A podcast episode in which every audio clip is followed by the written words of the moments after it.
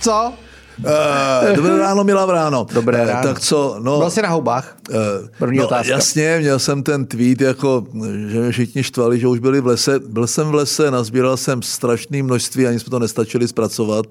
On to nemůže už potom, no, že jo. Uh, takže máme nasušeno, máme nadušeno, máme v mražáku, už jsem měl výbornou smaženici v sobotu ráno. Z klousku. Takže, No nejenom, nejenom, jako jo. Jako a z těch klousků je všechno. Jo, top. klousky se tam, je dobrý tam přidat a nedají se sušit, jo. Takže jo, nasušeno, strašně moc jablek, strašně moc švestek, neděláme nic jiného, ty tam budou muset ještě jet a sklízet a nikdo to nechce a nevím, jestli nezačnu pálit příští rok, jo, když to nikdo nepije zase, jo. Možná jako, eh, to je jak ten hostinec na mítince, jo, chtěl hospodu a neměl rád lidi, tak já jsem chtěl sát, ale jako to ovoce mě tak trochu štve.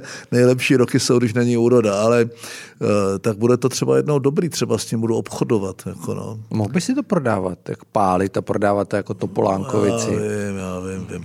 No včera jsem byl na prvním hokejovém tréninku, uh, tak jsem a, se tam tak motal. chodíš, takže dobrý. Jo, tam jsem se tam tak motal. Uh, no, tak ty co, ty včera jako Já byl na houbách. Jo.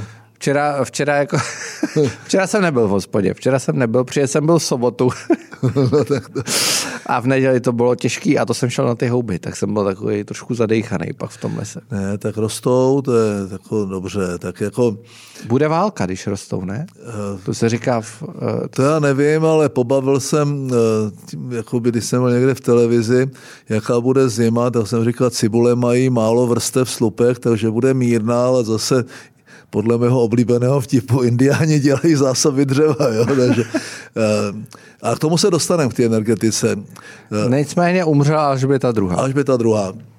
Potkal jsi se s ní někdy? Já jsem se s ní potkal v Buckinghamském paláci na G20 Eh, tak potkal. Tam přijdeš eh, na rozdíl od eh, Miloše Zemana, který hned jí takhle hrnul se s tou rukou a řekl asi čest práci nebo něco, tak já jsem provedl předepsané málem pukrle a řekl jsem tu, tu, tu formuli, nebylo to Her Majesty, něco jiného, já už nevím. A byli jsme, taky jsem viděl Buckinghamský palác, krásný, takže jsem rád, že jsem jeden z lidí, který se s ní mohl potkat.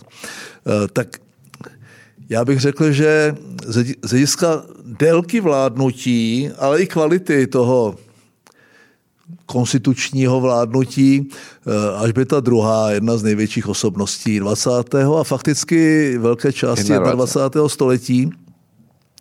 To je úplně neuvěřitelné, vládla 70 let, když v roce 1952 po Jiřím svém tátovi nastoupila tak se vlastně roz, rozpadalo, rozpadalo britské impérium koloniální a vznikal ten Commonwealth a eh, přežila, vlastně stačila ještě jmenovat těsně před smrtí svého 15. premiéra, to byla Liz Truss.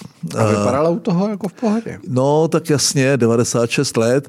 Eh, málo kdo, takhle, pět z šesti žijících Britů nezažila jiného, jiného vládce, jiného krále. Ona vlastně kromě toho, že jmenovala 15 premiérů a tady doporučuji, jestli se to ještě hraje, eh, audience u královny eh, podle Petra Morgana eh, v geniální Iva Jančurová, i, ty, i ty role těch premiérů, jak postupně každý týden za ní chodí ti premiéři a končí to Davidem Cameronem a já mě mrzí, někdo by to měl dotočit nebo dopsat, aby tam byl i ten Boris Johnson, na to bych se těšil. Geniální výkony, jestli to ještě hrajou, tak na to běžte. Ona zažila 14 amerických prezidentů a nesetkala se pouze... Že kdo byl první? Teda, já si myslím, že to byl Roosevelt. Že ho potkala ještě předtím, než nastoupil. 52. rok. Já si myslím, že, že se s ním ještě potkala. Eh, já to nevím, ale myslím si, že ano. A jediný, koho nepotkala, byl Lyndon Johnson. A vystoupila jako první panovník v, v kongresu a já nevím, ve Spojených národech a tak dál. Ale to je jako, eh, to je, a ještě jedna zajímavost, eh, datum narození Winstona Churchilla a Liz Trasové dělí 101 let. To jenom, aby ona nastoupila v 52. roce, rozpadalo se to britské impérium, zažila neskutečné věci. To je my jsme to už jako tady jednou řešili, ale řekněme si, že ona když, ona když byla tak stará, jak dnes nastupuje Karel III., princ Charles, no dneska král, Karel III. král Karel III. A bylo jí stejně, tak to bylo ještě v minulém tisíciletí, ještě žila královna matka, ta ještě žila další tři roky, bylo, já nevím, ještě dva roky, kdyby přijela na Manhattan, tak tam viděla ty dvojčata. K tomu došlo vlastně až, až máme teďka výročí, o tom se budeme bavit. Eh, já nevím, v Americe vládl Bill Clinton a v Rusku Boris Jelcin. Eh, mobil, internet měli, měli jenom ti nejbohatší, to už byl v té době. A ona prostě eh, všechno tohle přežila, nějakým způsobem se s tím vypořádala, jako abych řekl, velice kvalitně a se ctí. Ještě jedna zajímavost, agent jejího veličenstva, agent 007 James Bond, tak ona zažila všech šest samozřejmě. A teď celkem logicky bude agentka jej, jeho veličenstva. To je dobře, pokud... že... je to, takže je to možná příznačný. Eh, hodně se diskutuje o roli Karel. toho Karla III. Co čekáš od něj? On je zvláštní v některých Takhle, ohledech. já jsem, pro mě byl, jako jsme měli všichni rádi prince z Edinburgu Filipa, manžela, od, který zemřel vlastně loni, takže moc, moc ho nepřežila Alžběty druhé, tak ten princ Charles, dneska Karel III, byl vždycky takový jako trochu divný, divný pavouk pro mě, i ten jeho vztah s Dianou nebo Dianou a, a s Kamilou a, a to takový to, jak, to, jak, jak vlastně trochu ty vynucený svazky. E, nicméně e, myslím si, že říkají 73 let, to mohl nechat už tomu, tomu mladýmu, že jo, to, mohl, to mohl nechat eh, prostě mladýmu, William, to je Harry, ne? Nebo kdo William. To je? William, William je ten v pořádku, jo, Harry ten žije v té Americe. E, nicméně tady je jasná ta posloupnost, jestliže jeho otec žil kolik on měl let vlastně, Filip, než zemřel. Kolik? 99. 99 a Alžběta 96, tam má geneticky velkou dlouhověkost, takže může 20 let v pohodě vládnout. Eh, každopádně okamžitě po eh, vlastně umrtí Alžběty II. znovu ty republikánské nálady vlastně i v Austrálii ta republikánská, republikánská, řekl bych, aktivistická eh, skupina, docela vlivná eh, na těch ostrovech, myslím, že já nevím, jestli takový, co oni mají, takový ty Grenada. Nebo, jako, no, takže eh, okamžitě ty republikánské, vzedmuly se republikánské nálady. Nicméně pro mě vždycky ty konstituční monarchie, kromě toho, že ona byla i hlavou anglikánské církve, jako což eh, ten král nebo královna eh,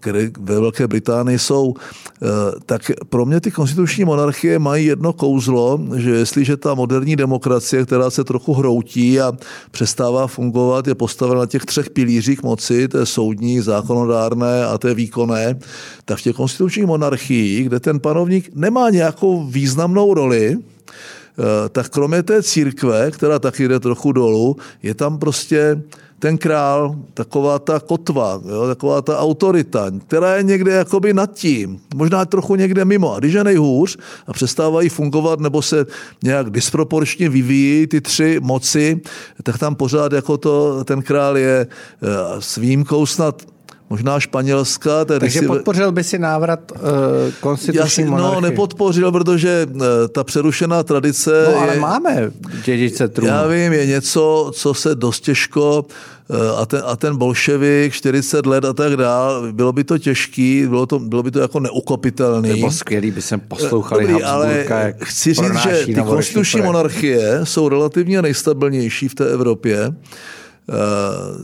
Čekaj, tak to... schválně Švédsko, Dánsko, Dánsko Belgie, no, Belgie Nizozemsko, Nizozemsko, vlastně všechny ty, Španělsko, všechny ty, Španělsko No, Norsko. Norsko. Jo. jo, tak uh, slušný. Že, jako, uh, ne, ne, nemám to ní podložený žádnými daty, ale je tam prostě nějaká ta autorita ještě mimo ty tradiční tři moci demokratické. Uh, je tam něco jakoby navíc a v těch dobách nejhorších, uh, a to bylo vidět za druhé světové války a to bylo vidět i za covidu, jak, jako že, ten, že tam je něco, co ti lidi Co vnímají, spojuje. co je spojuje a, a vlastně, nevím, nevím, je těž, těžko říct.